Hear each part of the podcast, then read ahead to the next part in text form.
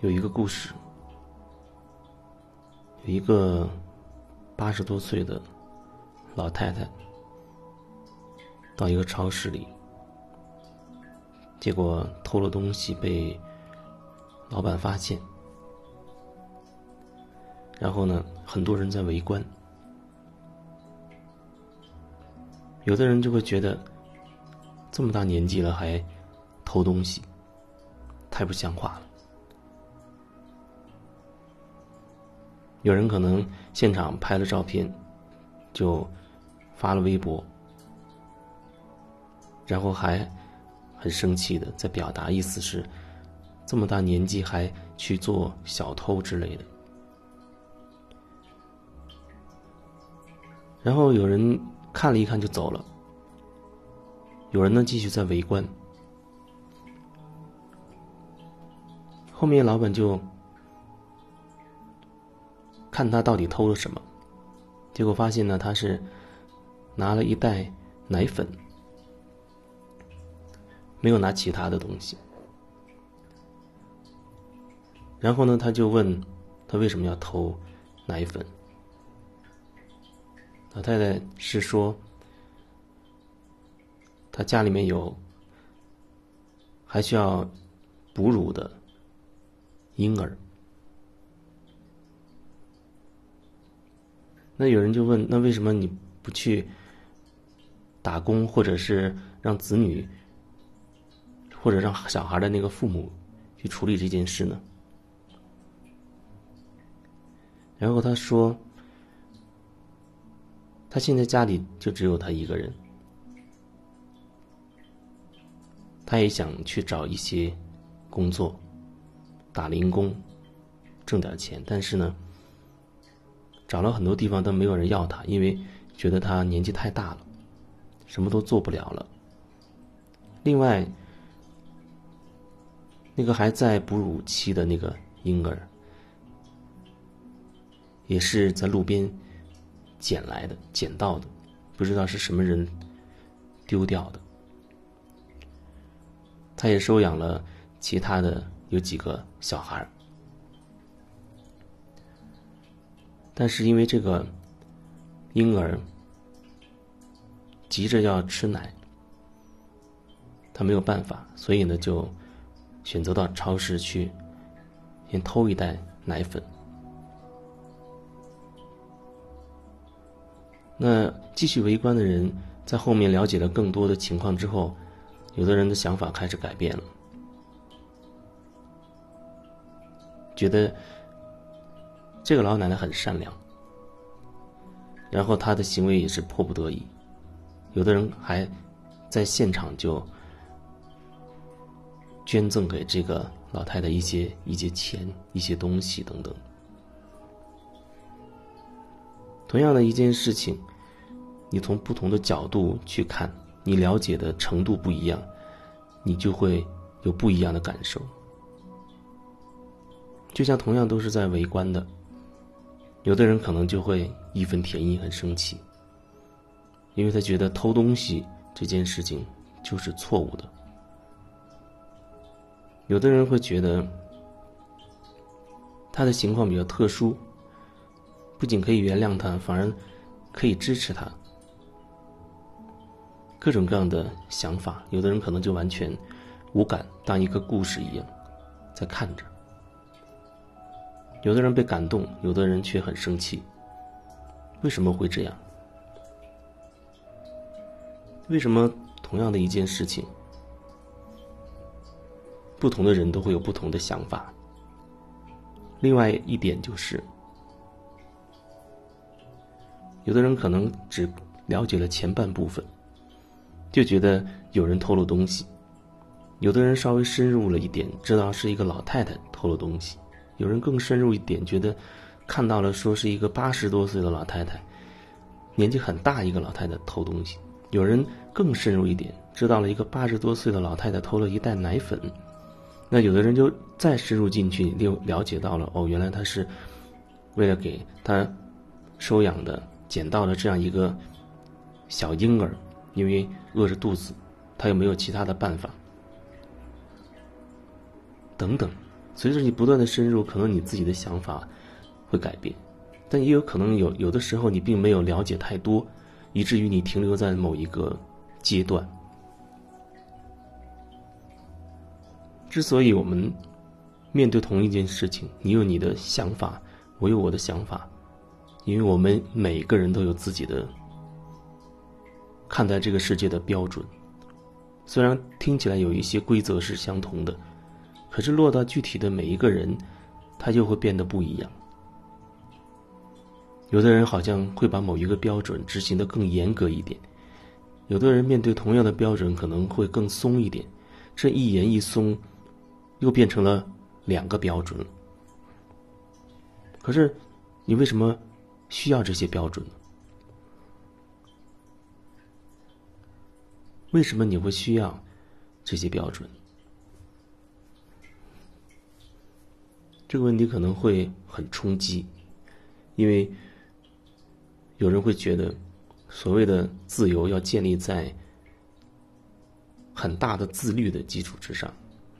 就是说要有一些规则规范你，你要你要不能伤害别人，这个前提之下你是自由的。可是所谓的伤害到别人，这样怎么去看待呢？有人觉得你对我讲的这句话就是伤害我了，有人觉得同样的一句话对我而言，我完全没有什么感觉，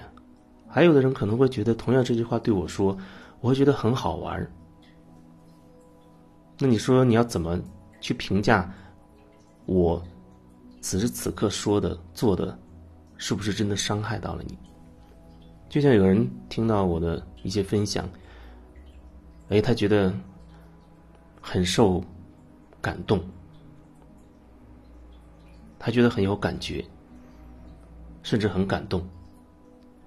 有人听了呢，会觉得很疑惑，充满了问题。还有的人他会觉得我说的不对，我说的有问题，然后呢甚至留言来质疑我，质问我，责问我，批评我等等等等。为什么我同样的一个音频，每个人的感受会如此不同？那就是说每个人他其实无论所谓社会的那些标准字面上多统一，但是回归到每个人这个个体，他又会变得不一样，因为每个人人生的经历不同，你父母的经历不同，你周围的所处的环境等等方方面面都是不可能完全相同的，所以每个人和每个人都会不一样，你没有办法用一个严格统一的标准去划分出来，这是一方面。所以才会面对同样的一个人，面对同样的一件事情，每个人都会有自己的想法和感受。那你说谁的想法是绝对的正确，谁的想法又是错误的呢？如果你有了一个想法，你会认为你这想法是错误，你不应该有这种想法吗？如果你有个想法，你会觉得不管怎么样我就是这样认为的，当然有可能你也会觉得我的想法可能也不对。想法所谓对或者错是另外一件事情，就像很多时候社会的标准告诉你这样做不对，那样做不对，不许做这个，不许做那个，可是为什么还经常会有人他一定要去所谓触犯这些规则？那是因为人跟人是不一样的，你永远没有办法用同样一个规则去要求所有的人，即使短期之内看起来大家都遵守了这个规矩，但是也许有的人只是表面上他没有去触犯这个规矩，他内心问未必认同，表面认可，内心未必认同，因为这样的规矩就意味着你遇到一些状况，你不需要考虑你自己，你只需要考虑你做的，你的行为是不是合乎标准，就可以了。但是你都不需要考虑你自己了，那请问那是谁又在遵守这些标准呢？那你这样不就成为了一个类似于机器人一样的状态，给你输入一些指令，这些指令就是各种各样的标准，各种各样的规则规矩，然后你就必须要执行这些指令，执行这些规矩标准原则。可是每个人都会有自己的具体的情况，如果你所有的言行都是出于按照某些标准去说去做的话，我会觉得你几乎不可能真正感受到你自己。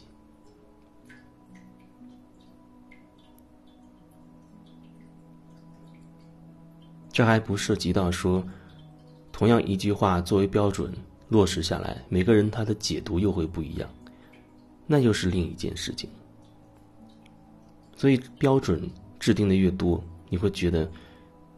越复杂，以至于到后来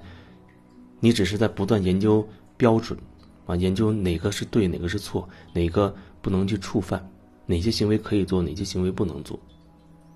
什么路可以走，什么路不可以走。当然我我这样的表达始终会让有人会很担心，那就是如果这世界没有了标准，不就天下大乱了吗？所以现在看起来暂时的没有所谓天下大乱，但是呢人心却是乱的，因为每个人还是会有不同的想法，然后到达一定程度，被标准压制到一定程度，就会集中的去爆发一些东西。